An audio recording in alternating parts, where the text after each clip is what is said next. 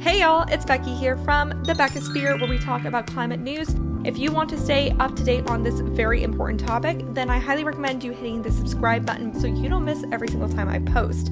And if you don't miss every single time I post, hi, how's it going? I appreciate you so much. And yeah, thanks for being here. Let's go ahead and get into some climate news, starting with some updates on the stories that I talked about in the last climate recap. Remember when I said the UN projects that the hole over the Arctic will close in 2045? The hole over the Antarctic, which was the worst impacted space, will close by 2066, and any other hole in the layer will likely close by 2040. So that's amazing but not entirely guaranteed if we continue to play with the atmosphere. For example, geoengineering advocates are proposing injecting sulfur dioxide in the atmosphere to cool the planet, but this could have a detrimental impact on the ozone layer.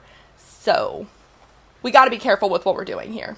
Well, Mexico just announced that it would create legislation to ban solar geoengineering research after an American startup went rogue and released balloons of sulfur dioxide into the atmosphere above Baja California. Making Sunsets did their little experiment without any accompanying monitoring or recovery process or permission from the Mexican government. Excuse me? The company was selling a $10 cooling credit, which pays for one gram of sulfur dioxide released, and the company's site says that one gram offsets one ton of CO2 a year. This geoengineering method is called stratospheric aerosol injection and can potentially cool the planet because these little particles reflect more of the sun's rays back into space. But, like I said in the last video, it could also weaken the ozone layer and rapidly change the climate for certain regions. For example, it could increase winter rainfall in northern Europe and drop rainfall in southern Europe. Deputy Program Director at the Center for International Environmental Law also pointed out that by offering a cheap and easy, quick fix to the climate crisis, the company plays into the hands of the fossil fuel industry. So, uh, add that to the list of cons for this. Thankfully, the amount released in the unauthorized experiment wasn't enough to make a big impact, according to an atmospheric science professor at Exeter University. He called this balloon release a glorified PR stunt. It worked so well that Mexico doesn't want it to happen again. So,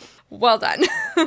The next update from the last recap actually updates two stories that I've talked about over the last few months. The first is the coal mine expansion protest in Germany, the one where hundreds of activists held up in a cleared out city for years to protest it. That project has actually swallowed up 13 cities, according to Friends of the Earth Germany, despite Germany pledging to quit using coal by 2030. While the coal mining protest in Germany is no more, the plot thickens about the project. According to the Bureau of Investigative Journalists, the company RWE was given a quiet $340 million loan from HSBC, the same bank that said that it would withdraw financing from clients that are expanding the production of thermal coal just three months prior. They also said that they would phase out funding for coal fired power and thermal coal mining. So they really did a good job keeping their promise there interesting also because I recently reported an announcement that they would no longer finance new oil and gas projects or related infrastructure. So I'm really curious to see if they will keep their promise. According to the investigative bureau, several HSBC bankers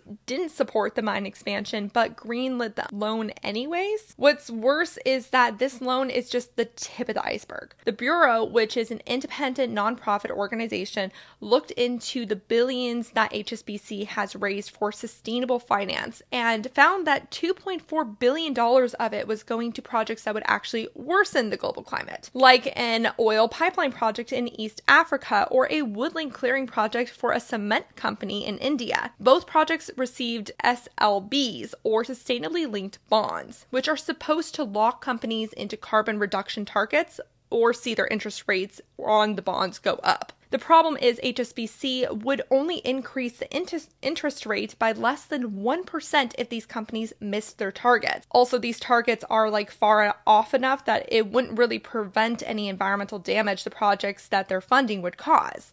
So, for example, the Woodland Clearing Project in India is led by Ultratech, a cement company that last year emitted as much CO2 as Greece. It's known for breaching air pollution regulations and causing environmental damage and has been protested a lot. You know, great candidate for a $400 million SLB. In exchange for the bonds, the company has to reduce its emissions by 22% by 2030, but because the assessment date is just six months before the debt is due to be repaid, the total sum would be just $3 million that they would owe, or 0.05% of the company's revenue last year. Not even a slap on a wrist, it's like a little flick. Now, why would a company even go through the whole process of getting an SLB versus a different loan? And it's mainly because these ones are easier to get. The chief executive of the nonprofit Climate Bonds Initiative told the Bureau that, quote, treasurers will try anything that reduces their cost of capital, adding that the SLB market is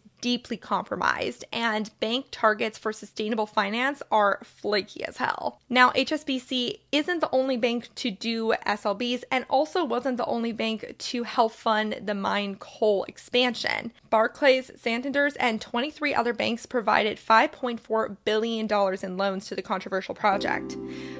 The third update from the last recap involves the Environmental Protection Agency's new definition of waters of the U.S., or WOTUS. Yeah, about that. Texas Attorney General Paxton has already filed a challenge against the new definition, which simplified what is considered under federal jurisdiction back to what it was during the Bush Jr. presidency. This move will likely render the pro property rights Supreme Court case Sackett v. EPA toothless. Maybe. So, this is what the Texas AG said about challenging the new definition. Quote, legal action is necessary to curtail this administration's continued intrusion into the rights of Texans and our ability to control our own natural resources. I'm proud to file this lawsuit challenging Biden's WOTUS rule and remain committed to pushing back against the Biden administration's radical climate agenda. Lovely. I'm sure there was no connection to the fossil fuel industry in that decision. Oh, wait. Ha.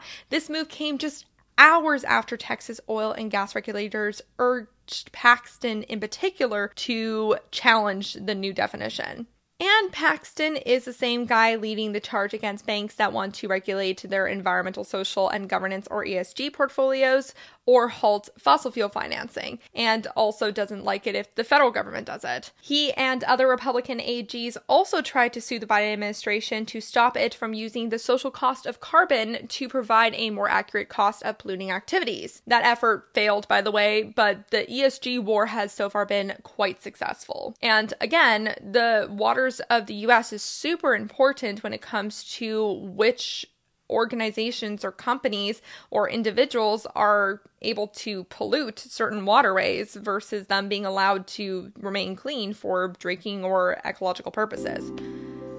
And the fourth and final update from the last recap involves the US gas stove controversy. Firstly, the Energy Department recently proposed energy consumption limits for home appliances that could spell some death sentences for some products. It targets both stoves and ovens, but the department says that it would likely only impact half of the gas stoves available on the market. Naturally, Big Gas is pissed, and the vice president with the Association of Home Appliance Manufacturers even said that it appears that that 95% of the gas stove market would not be able to meet the standards. That's a bit of a discrepancy between what the government said.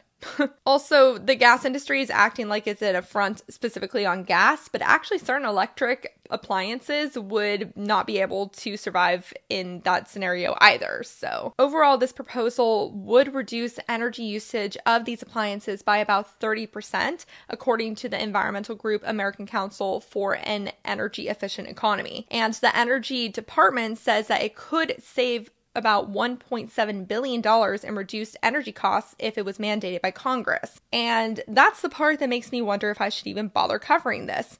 Would Congress, in its current form, go for something like this? It seems less likely by the minute. The Washington Post recently reported that gas lobbies are targeting former Democrat officials to favor gas appliances and sway the liberal vote. Former Senator of Louisiana Mary Landrieu I'm guessing that's how you pronounce it, recently touted the benefits of gas in a Bloomberg News interview on behalf of a pro gas astroturf group that pretends to be a nonprofit run by concerned citizens. Quote, Yes, this country needs to move forward on wind and solar, but we need to back it up with a fuel that we can count on, a power source, and that's natural gas. It's abundant, it's cheap, and it can be cleaner. She failed to mention that the group that she's representing, Natural Allies for a Clean Energy Future, very deceptive name by the way, was created by six gas companies in 2020 in response to gas bans primarily being in Democrat run areas. One of the companies is TC Energy, which is behind the Keystone XL project that was protested into the ground. Another is Southern Company, which is one of the US's largest utility companies. And also another is the gas pipeline firm Enbridge. So, yeah, you know, just some concerned citizens, real concerned. And so, some other non office Democrats that are currently mouthpieces for the gas industry include Heidi Heitkamp of South Dakota and Tim Ryan of Ohio. On the Republican side of things, Florida's Governor Ron DeSantis recently proposed a tax exempt for gas stoves to encourage adoption in the state. One problem with that, DeSantis Florida actually has the lowest gas stove adoption rate in the country, with only 5 to 8% of households in that state using gas stoves. Couldn't be a more clear culture war move than that. I mean, maybe some will switch away from electric for the sake of political theater, but with induction stoves being cheaper, cleaner, and faster to heat up than gas, I kind of doubt it. Fun fact gas stove usage is the highest in Utah, Illinois, Michigan, Pennsylvania, and Colorado, with all of those having 68 to 80% of households using gas. It seems like which states have more gas is completely irrelevant to politics. This is sponsored by me. Update for actually the patrons. Uh, if you haven't checked out the latest post on Patreon, please do. I put out a survey for when we can video chat, but it will be this coming weekend. And if you're not a patron yet, you could join the conversation, but you gotta be a patron real quick. So click the link below, and for as little as $3 a month, you can help me support the work I do. Yeah, Wow. Okay, we finally got through the updates.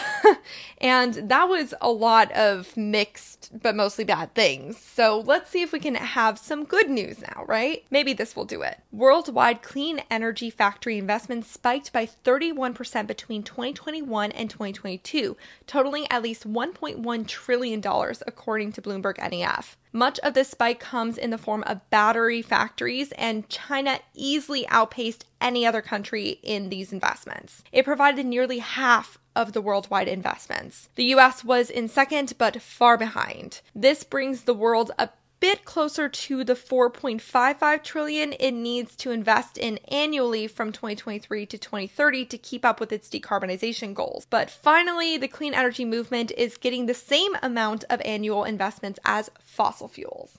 Woo!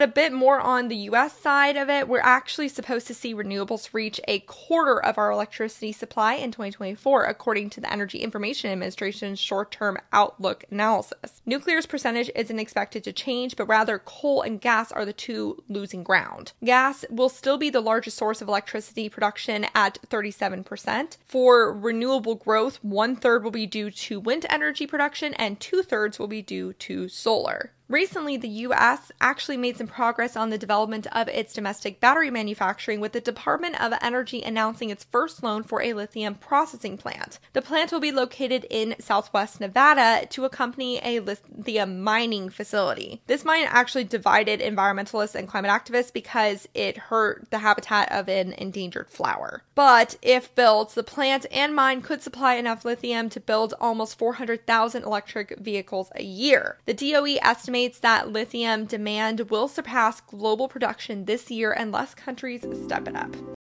In other mineral news, Sweden recently discovered a huge rare earth deposit which could change the game for Europe's domestic manufacturing. Rare earth minerals are made up of 17 elements and are used in a huge variety of products and infrastructure pieces. Like lithium, they're often talked about in the context of the clean energy transition, which will significantly increase the demand for these minerals. Though investing in alternatives that don't require rare earth minerals is also becoming more popular in order to reduce reduce environmental impact. Demand for rare earth minerals is expected to increase by fivefold by 2030, and some say rare earth minerals and lithium will be the oil and gas of the future in terms of economic and energy importance and environmental concern. Currently, there are no rare earth mines in Europe, so the continent is almost fully reliant on China to source their clean energy transition. But the Swedish deposit is estimated to contain over 1 million tons of rare earth minerals, so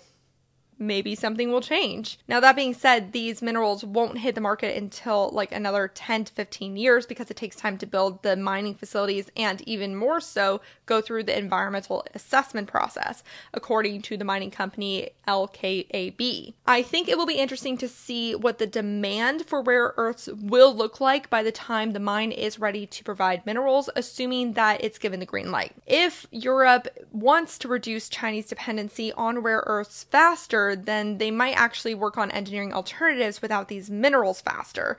So maybe the demand won't be as big as people think it is now, but I don't know. What do you think?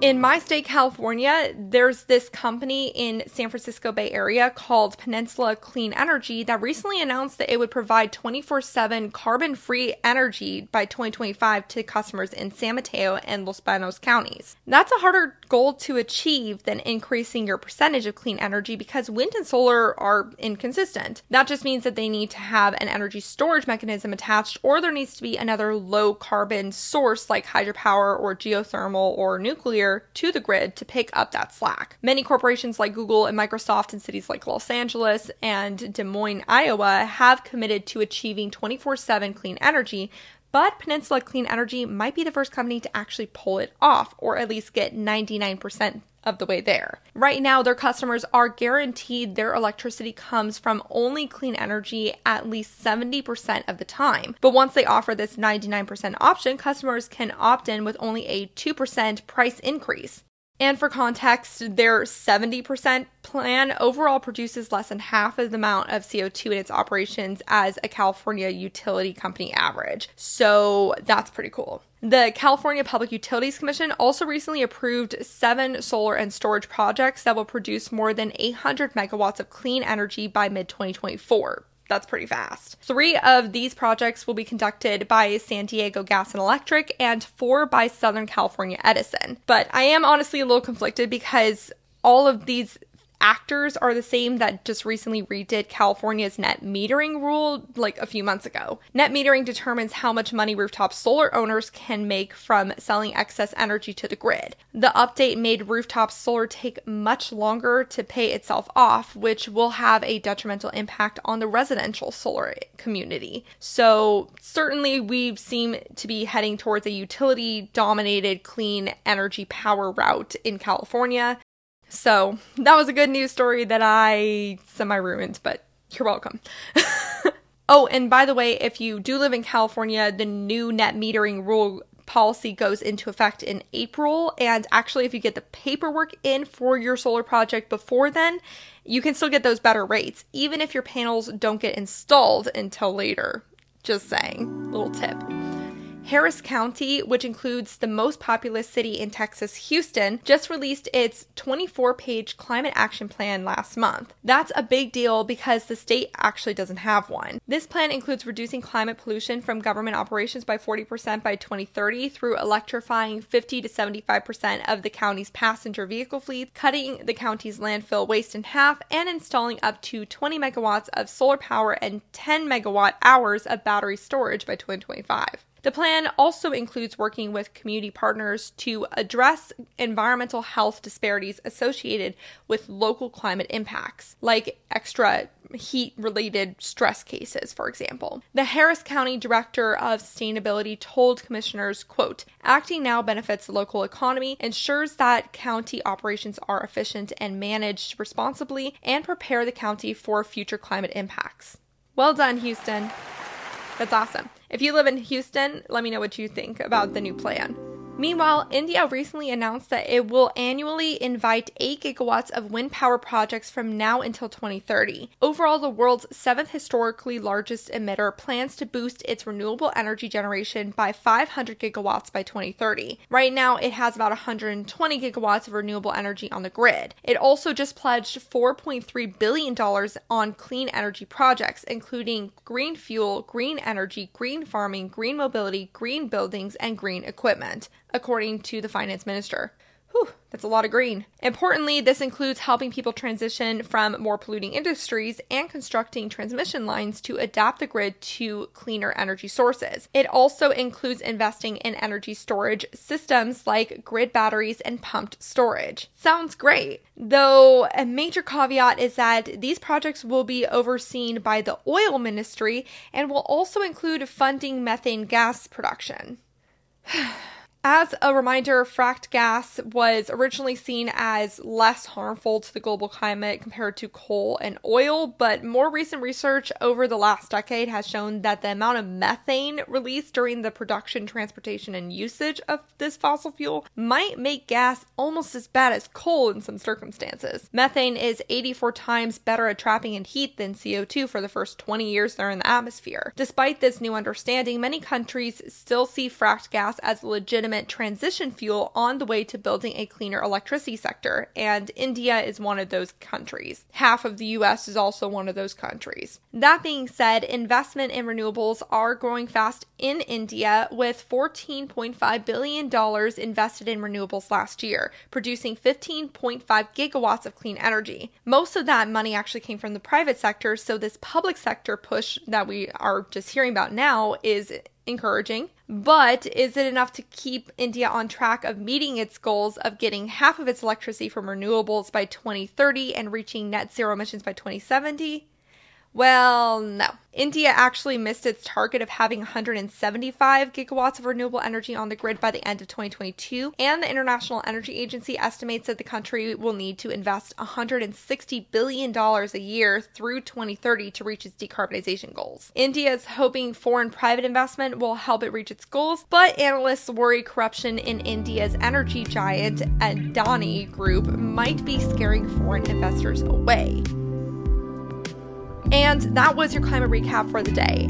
If you want more climate news, check out the source list below for more stories I didn't have time to cover. And if you like the work I do, please follow this podcast, give it a five star rating, and leave a review, and consider checking out the Beckisphere Climate Corner YouTube channel. Remember to talk about the climate crisis every single day and to support your local news organizations. Bye for now.